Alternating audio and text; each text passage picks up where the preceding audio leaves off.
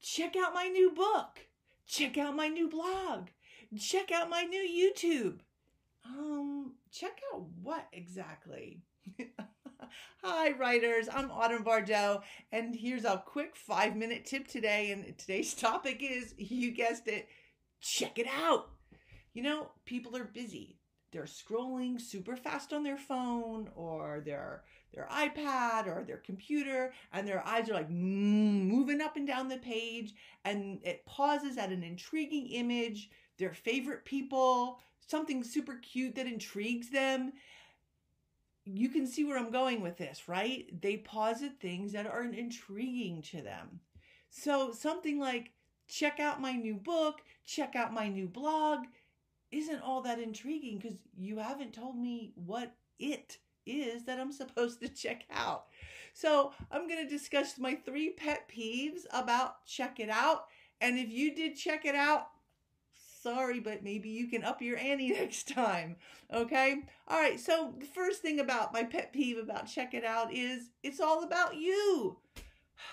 And everybody knows it's all about me, or rather your followers and your readers. Okay. Number two, maybe this is just me. I don't know. It could be me, but check it out sounds like a command to me, right? It's the imperative form and order. I don't like being told what to do. Like I said, maybe it's just me. If you're going to put check it out, put it on the back end maybe. Number three, you provided no or minimal amounts of information about what exactly it is that I'm supposed to check out. So what do I do if I don't have that information? I scroll on by, scroll on by. So if you want someone to pause at your book or your blog, you know, you need to entice them. You need to give them a reason. Now, I know we're not marketers, we're writers, and marketing is a whole different game. And so I really encourage writers to go out there and read everything you can read about marketing because it'll be eye-opening. So, but here, I'm, I'm just a regular person, you know, a writer and a regular person who scrolls past things on my phone.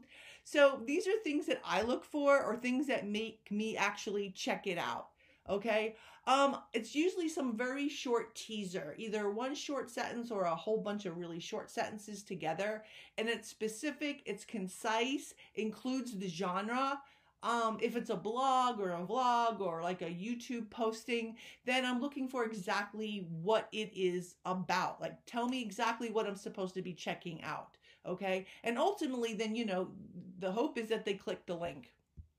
All right. Um, so an example would be, and I'll give you an example of things that I don't find intriguing and that I see a lot of times in the check it out thing. A heart-pounding historical fiction. You know, that doesn't sound all that intriguing. In fact, it sounds kind of common. You didn't tell me what the story was about or the conflict. So what do I do? Scroll on by. Okay, here's another one. A man, a woman. Will they overcome their pride and prejudice? Yeah, well, yes, they will overcome those things. So thanks for giving me the ending and scroll on by. Remember, you only have a few seconds and maybe even less than that to capture a reader or a follower's attention. Okay, but you know what? You can do this. Why? You're a writer after all, and you can do it. So here are a few things that um you should probably include, okay, instead of the check it out. Uh, well, one was that, you know, enticing short line. Two was the enticing image, a book cover, a promo pic. Um, if it's a, a vlog or a video, it should be like a little screen capture or a thumbnail photo from the channel.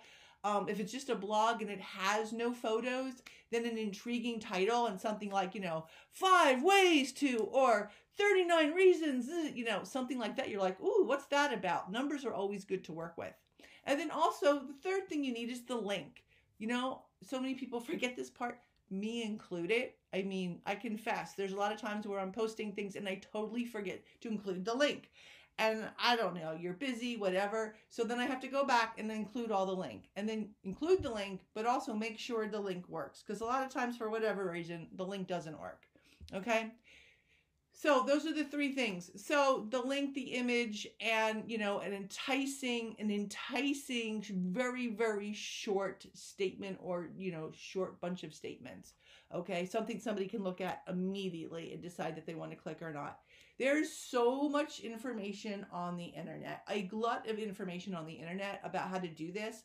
I really, um, like I said, I'm not a marketer, but if you, if you have time, go and just start Googling this kind of stuff. And like I said, there's so much information. Uh, I spent probably one or two days looking at it. I'm like, you know, I need to totally up my game.